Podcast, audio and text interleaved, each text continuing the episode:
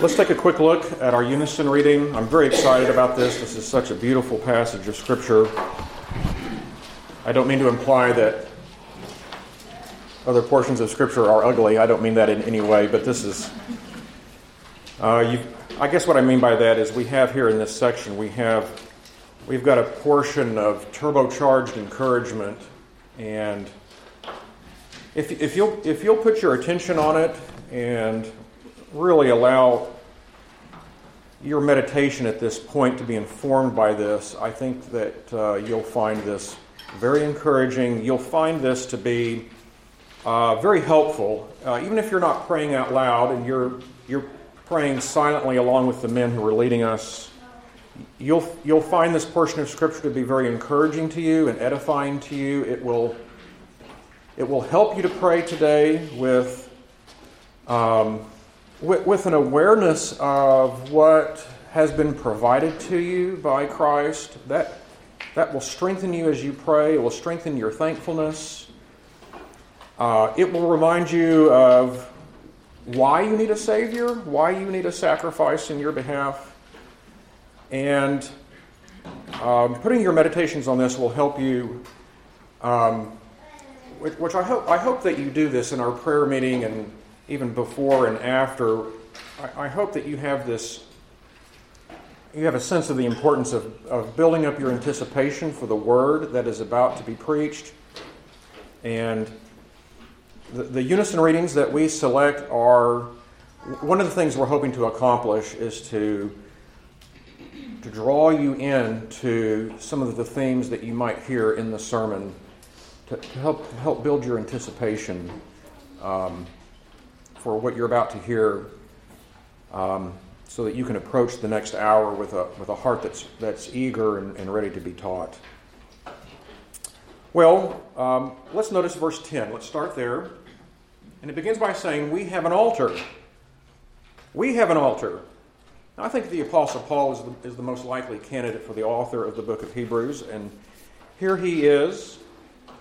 Um, preaching, writing this to Jewish converts to Christ. And we need, and we need to recall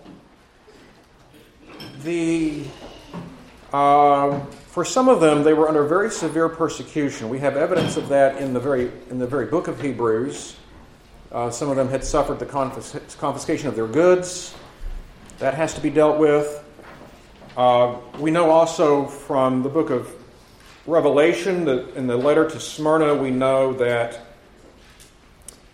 uh, they were suffering persecution. That would have probably been a mix of Jewish and Gentile uh, believers in that congregation, but they were suffering uh, under the blasphemy of those who are who call themselves Jews but were not true Jews, as we understand that according to the gospel. They were a synagogue of Satan. They're, that church in Smyrna is told not to fear those um, or not to fear those things that they were about to suffer. So we have, we have a lot of evidence of the very severe persecution. And you can put yourself into the shoes of a Jewish convert to Christ. And so your whole life you've grown up in this community and you've grown up with these very familiar things regarding the synagogue and regarding, uh, especially if you were there in Jerusalem, um, especially on a daily basis perhaps, the things pertaining to the Levitical priesthood, things pertaining to the temple, these things that would have been a part of your life. You grew up very familiar, this is all you had known. And now, as a convert to Christ, you are, I don't think that we should underestimate the difficulty that this would have been in making this transition from old covenant thinking to new covenant thinking.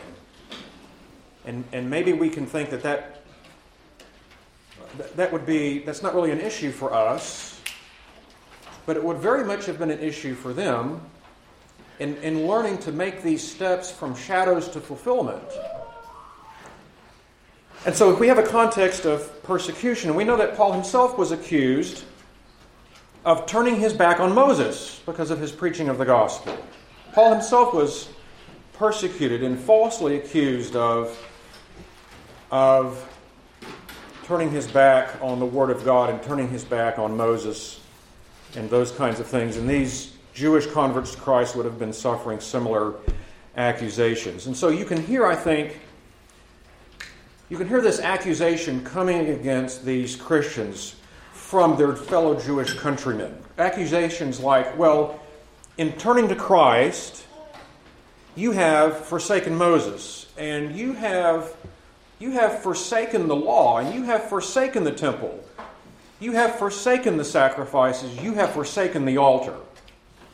Right? And we can't underestimate how this could have been working and weighing very heavily upon the minds of the Jewish converts to Christ. And you can hear these, you can, you can imagine how these things are weighing on their minds and they're beginning to work on them, and they can begin to wonder well, is that, have I actually done that? I've heard the preaching of the gospel and I've, I've given myself to that, but now, what have I done? Because I have these other people yelling in the other ear telling me that I have forsaken the things that I ought not to have forsaken. And so notice verse 10. The message to them is we have an altar. We have an altar from which those who serve the tabernacle have no right to eat.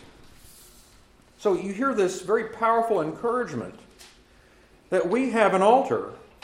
Uh, now, an altar is the place of sacrifice, and that's what's being referenced. All right? To those who have put their faith in Christ, no, you're the ones who have the sacrifice. You have been accused of forsaking the sacrifices in the altar, but no, you're the one who has the altar. And it's not just any altar, it's the altar. You're the ones who have not just the shadow sacrifices, you who have put your faith in Christ, you have the fulfillment sacrifice. You have come to the fulfill, you have come to the altar that the symbolic altar was all the time representing and all the time signifying. You've been brought to the altar, to the heavenly altar, to the real one, not to, not to a symbol. So here it is. You hear this powerful encouragement that in Christ you have the altar. In Christ you have, you have the sacrifice.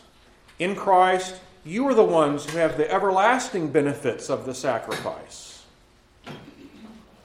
So, yes, they are excluding you. Yes, they are reviling you. Yes, they are accusing you of abandoning the altar. And they are accusing you of abandoning the sacrifice. But no, no, in Christ, you're the ones who have the altar. In Christ, you're the ones who have you have the sacrifice. And those who serve the tabernacle there We've been hearing, we've been hearing, we've heard last Sunday certain, certain of those sacrifices uh, or portions of them were eaten either by the, the one who offers them or the, or the priest who receives that offering. Those who serve the tabernacle, that, that those who will not turn from the shadows and put their faith in He who is the fulfillment, He who was indicated by those signs, they have no right to eat of the sacrifice that you are partaking of. Apart from faith in Christ, you, you have no participation in the benefits of his offering. So, if I could, I don't know, this is too crass of a way to put it, but they're the ones missing out, not you. They're the ones who are out, not you, because of, uh, of no faith in Christ for them. You are the ones who are partaking. You are the ones who are feeding. And you're not feeding upon a sacrifice of an animal, you're feeding upon and partaking. You have this real communion with the fulfillment sacrifice. it is to you, you are the ones enjoying the benefits of this offering, this once for all time offering that Christ has made. So it's very encouraging, isn't it?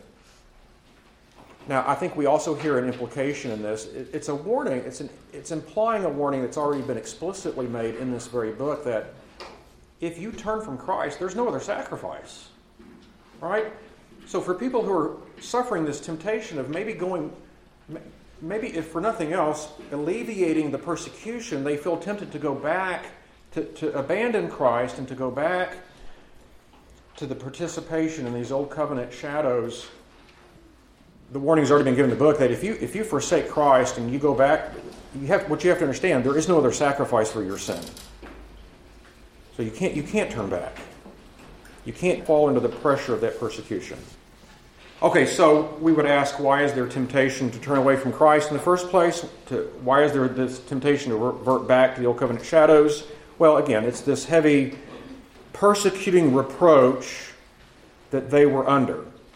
But notice verse 11, and here's, here's where Paul's going to take this. Rather than allowing reproach to drive you away from Christ, here's what you need to do instead. You need to see, or you need to understand the reproach that you are suffering because of your faith in Christ. You need to see that as evidence of your union with Christ. Notice what he says here in verse 11 For the bodies of those animals whose blood is brought into the sanctuary by the high priest for sin are burned outside the camp. Now, this is a reference to the Day of Atonement. Now, watch what happens here. This is beautiful. They need to be encouraged to persevere with Christ. So, what does Paul do? He takes them to the Day of Atonement. Right? I believe that's what the reference is here, because this is an offering that's made by the high priest, and it's an offering that's brought into the sanctuary, that is, the Holy of Holies. Now, we can go to Leviticus chapter 6 or chapter 16 where we gather this information on the Day of Atonement. The body here is referencing the body of a bull. And the bull would have been sacrificed, and a portion of its blood would have been brought by the high priest once a year into the Holy of Holies, and there it would have been sprinkled upon that wooden box covered in gold, the symbol of God's throne, or the mercy seat. But notice, very careful detail, right, the, the body of these bulls, their blood's brought in, the high priest does this sprinkling for sin, but the body of the bull is taken and burned outside the camp. Leviticus specifies to us that uh, the remains of the, uh, the carcass of that bull would have been completely consumed with nothing left. And we've heard, we've heard things like this preached to us recently. Completely consumed, completely burned outside the camp. Now, notice verse 12, therefore Jesus also. Now, you want to say, wait, what? Wait a second. I thought we were talking about the Day of Atonement. So, which is it? Are we talking about, for the sake of encouragement, for the sake of enduring with Christ, are we talking about the Day of Atonement or are we talking about Jesus? What, what's the right answer to that? The answer is yes. Right? The answer is yes. Now, I don't know if any of you, maybe you've not been wondering this, but in case you've been wondering, how is David is David preaching from Leviticus correctly? What is this? How David is making these connections between Leviticus and Christ? Is that actually the correct way to interpret the book of Leviticus. All right? Or is he just making all this up? Well, notice here we have a Holy Spirit inspired commentary on the book of Leviticus, where the Holy Spirit inspired commentary says, yes, that's how you interpret the book of Leviticus. It's pointing to Jesus. So you think about the bull, the blood is spilled, sprinkled upon the altar, but the body of the bull is taken outside the camp. Jesus also, that he might sanctify the people with his own blood, suffered outside the gate. So you're to think about the Day of Atonement, and you're to think about how this points forward to the offering that Jesus made. But notice what else it points to. It points to the reproach that Jesus suffered being taken outside the gates of Jerusalem, taken outside the camp, that, as we have heard recently, this is a display of God's wrath. This area of outside the camp where the body is consumed, this is a very vivid, graphic picture of the wrath of God poured out. This is the reproach. So, verse 13, therefore let us go forth to him outside the camp bearing his reproach let us go also. So, this is not saying that we ought to seek martyrdom. This is saying that we ought to provoke uh, persecution against ourselves. But when it comes, remember that this is how they treated Jesus. If, no, we can think of how Jesus himself taught this. If the world loves you and welcomes you and speaks well of you, is that good news or bad news? That's bad news. For so they spoke of the, of the false prophets of old, Jesus says.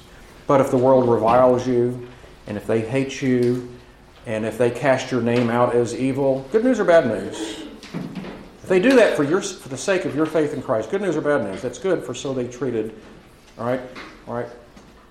You are in the company of the good prophets, the true prophets. But you know who else's company you're in? You're in Jesus' company. You're in his company. Now that's encouraging, isn't it? They are reproaching you, reviling you for the sake of your faith in Christ. Remember how they treated him. Remember how they took him outside the camp. Remember how the reproach that he had to bear